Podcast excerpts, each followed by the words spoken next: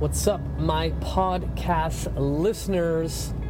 I am super pumped for another episode today because I feel kind of ranty, tangenty type of mood today. So I think, you know, if I get myself going, this is going to be uh, a really great podcast episode.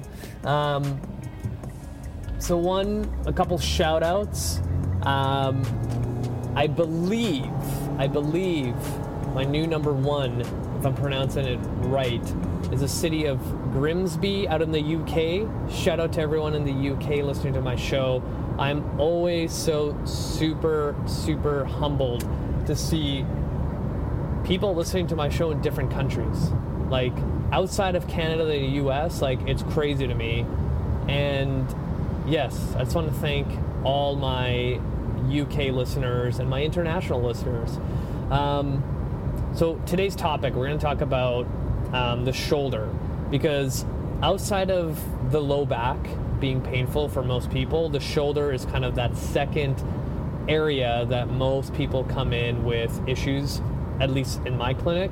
And I feel like it's such an easy fix to you know, just do and you can start training pain free.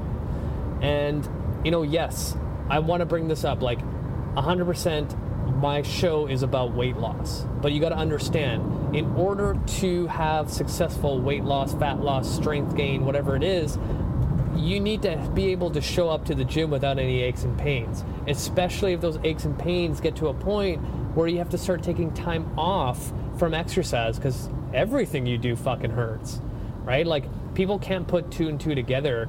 They think like, okay, I want to lose weight. I'm to go to the gym every day, do high intensity workouts, but all that volume built up over time is to wreak havoc on your joints. Even if you are one of those outliers that moves well and everything like that, if you keep beating the shit out of your body, your body's naturally going to stop by telling you, here's pain, stop.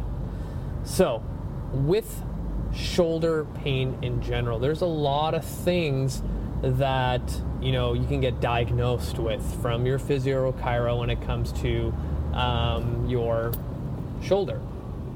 Um, for me, I look at the shoulder as one of those mo- like because it's such a mobile joint, it has the ability to get fucked up a lot, and if you look at our society right now, how human beings are, we sit way too much and we are hunched over for far too long. And if we don't do anything about it, our body likes to keep us there, shorn muscles, and now we are just dumped forward and we are just terrible. Um, that being said, I would say 99% of the time, people have immobile shoulders, which causes an instability at the shoulder. And then when they go to the gym, they start pressing overhead and doing dumb shit, and their joint is not centrated, and bad shit tends to happen afterward. The first step to learning how to use your shoulder if you're dealing with an ache and pain, number one, if there's pain present, go see a physical therapist or a chiropractor that specializes outside of the spine. Like the amount of people that I will see in the clinic that have taken a year or two years of shoulder pain, back pain, hip pain, whatever, before they saw one of our practitioners is ridiculous. And at that point, it's like, holy shit, we have a lot of work to do. So the moment that you just like, you know, you've been working out consistently and out of nowhere, you're like, oh shit, my shoulder kind of hurts right there and then fucking pick up your phone, call one of the clinics in your area, and just go. That's step one. Don't like, oh, you know what, it's probably going to go away tomorrow. And that turns into, oh, it'll go away next week. And that's going to turn into, it'll go away next month. And boom, it's been a year and I haven't seen anyone. It hasn't gotten better. It's actually gone worse. And now I'm going to go see somebody. That's usually the worst situation to be in. Step two is figuring out the best best I can't even speak right now. The best um, shoulder pathway where your shoulder joint can be stable and do the exercise that is given to you. So, an example of this is learning how to centrate your joint, meaning, if you visualize your humerus, meaning your like arm bone, and the top of your humerus is the end, uh, like that literally inserts and creates that glenohumeral joint in your shoulder. If I told you to pick up a heavy ass dumbbell, like I'm like, okay, I want you to pick up with one arm the 100 pound dumbbell, you wouldn't be all loosey goosey. You would like, all right, I'm gonna like turn on my core, I'm gonna brace, I'm gonna squeeze that handle hard to make sure I don't fuck my shit up, right? You're centrating your body, meaning you're putting your joints in a position where you have the advantage to lift the weight off without hurting yourself. Now, when I coach people, for some reason, anytime people hold dumbbells that's not heavy enough that's gonna like kill their body, they tend to have a really loose grip. When you have a loose grip, your the rest of your posture kind of just falls forward and dumps into that I'm sitting on the couch kind of posture. When that happens, your shoulder is already getting like I kind of imagine like there's a little like person inside your shoulder and it's just fucking like punching your shoulder every single time it's not in the right position and over time it just tears the shit out of it. The moment you squeeze a object as tight as possible, it sends a signal with your nervous system that hey, we have a heavy object let's get into a better position so we don't fuck ourselves over. So that shoulder ends up being centrated. It kind of goes into a position where it can take on more stress than at rest. So that's the first thing. Learning how to utilize your grip to kind of cheat your nervous system and thinking like, hey, we have something really, really heavy, let's get into a better position. The second equation to this is staying away from exercises that will further aggravate that shoulder. If your shoulder is in that typical posture that most people are in, and again, there are outliers. There's people that know how to cheat it, but for the most part, people have terrible posture. Um, the second pathway is to not do the exercises that trigger it. So things like overhead pressing, things like lateral raises, front raises, sometimes even side plank. Sometimes people's shoulders are so jacked up that getting into a side plank is not the best idea to do. So, that being said, mo- and I've said this multiple times on my podcast, most people should not be pressing overhead. Our bodies are so good at cheating movement that it will give you fake shoulder um, range of motion.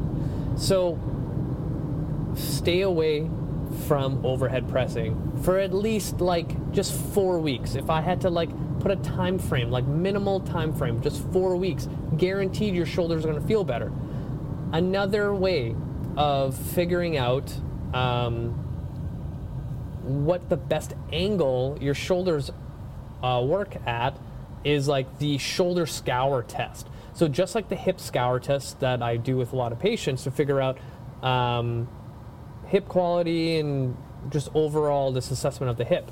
Um, is if you imagine if you were sitting and you had a practitioner or even if yourself like you can do a self-assessment again it's not perfect but it's something so if i was in a seated position and again i want to be like in perfect posture i want to have my shoulders centrated pulled back and like I'm like ready to do an exercise, that kind of position. I'm gonna take, say, my left arm, and I'm gonna keep it tight against my rib cage, and I'm gonna start pushing my elbow back, and I'm gonna, if I have a mirror in front of me, look at a point at what, you know, time and space when my shoulder starts spilling forward. The moment my shoulder starts spilling forward is where I want to stop. Like that's going to be my range. For some people, if they have that hunch position and they start in a neutral position and they start pushing their elbow back, um, they might see that their shoulder pops forward right away. And then it's like, okay, well, you're going to yoga five days a week, four days a week, whatever it is, and you do a chaturanga push-up, which requires you to be having your elbows super tight against the body, you are dumping your shoulders into an anterior load, and you're just smashing shit over and over and over again. That's going to hurt the shoulder. And then from there, like you go, like say 10 degrees out a little bit, do the same motion, driving that elbow back. You'll maybe notice that your shoulder doesn't dump forward as much. Maybe you do another 10 degrees and you're at you know 20 degrees of shoulder abduction and you notice you can go a lot further now that's probably the best pressing angle for you because maybe you know you do another 10 degrees you're at 30 degrees right now and you notice that your shoulder dumps a lot faster than all the other positions and now you've found a pretty adequate representation of what your shoulder joint can do at this moment of time in your life and career at the gym and then I tell people that's where I want you to do your bench press, your push ups, any pushing variation at that angle. And it tends to fix a lot of stuff because now, if you're pressing at an angle where your joint is happy, you have now less wear and tear on that joint, and voila, no more shoulder pain. The other um, connection to this, too, if you have pain, sometimes going into shoulder abduction tends to trigger some painful patterns. So I tell people all the time like, when pain is present, your body remembers that pathway. What it's going to do is try to stop you from, you know, further aggravating it. So what's going to happen is it's going to stop you from getting into that position a lot sooner than usual. So that's why a lot of people end up with things like frozen shoulder because your nervous system will remember that painful pattern and it's like okay well anytime you put your shoulder into abduction uh, past 30 degrees and then you start pressing with a dumbbell it hurts i'm going to stop you before that to protect you right like our bodies are pretty smart but sometimes it doesn't you know give us the benefit of that intelligent design that we have within ourselves. So these small things, like there are such small little changes, but for some reason, people don't take the time and effort to investigate this idea or this concept, and they end up um, causing wear and tear on that shoulder joint, and it never gets better. It just keeps getting worse and worse and worse. And now, say for example, I took, and I've done this with patients, I'm like, okay, no more overhead pressing, no more lateral raises, no more um, fucking burpees where you're throwing yourself into um, into shoulder into like a poor position of the shoulder. No more chaturangas super narrow, and you know show them a new pressing angle within their um, limit. And then I also show them um, exercises like shoulder CARs and farmer carries to teach that shoulder to stabilize and give that centration effect. And like anytime I say stability, an easy way to remember what you're doing is you're giving a safety net around the shoulder. Every time I say stability, think of safety. It's a safety net around your joint. That's what the shoulder joint needs. It needs a safety net in order to lift, press, press overhead, and all those things. But most people don't have that. So small little things like this add up over time and guaranteed when I had when I've had patients with shoulder pain and they follow my recommendations religiously, after six months, shoulders are pain free. Pain free. So that was a good rant. I was right. I was gonna go all over the place with this thing and get super like jacked up.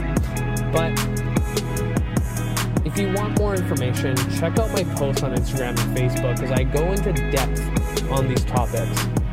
And you have any questions, feel free to reach out. I'm More than happy. You know, I've had a lot of people like message me and like, oh, my shoulder's all weird. What should I do? And I'm like, send me a video of you doing whatever you do that hurts your shoulder, and I can help and figure out. So let me know. Um, hit the show notes, add me on Facebook, add me on Instagram so you can check that stuff out. Um, give me a five star review you guys are amazing. Thank you, thank you, thank you. Until next time.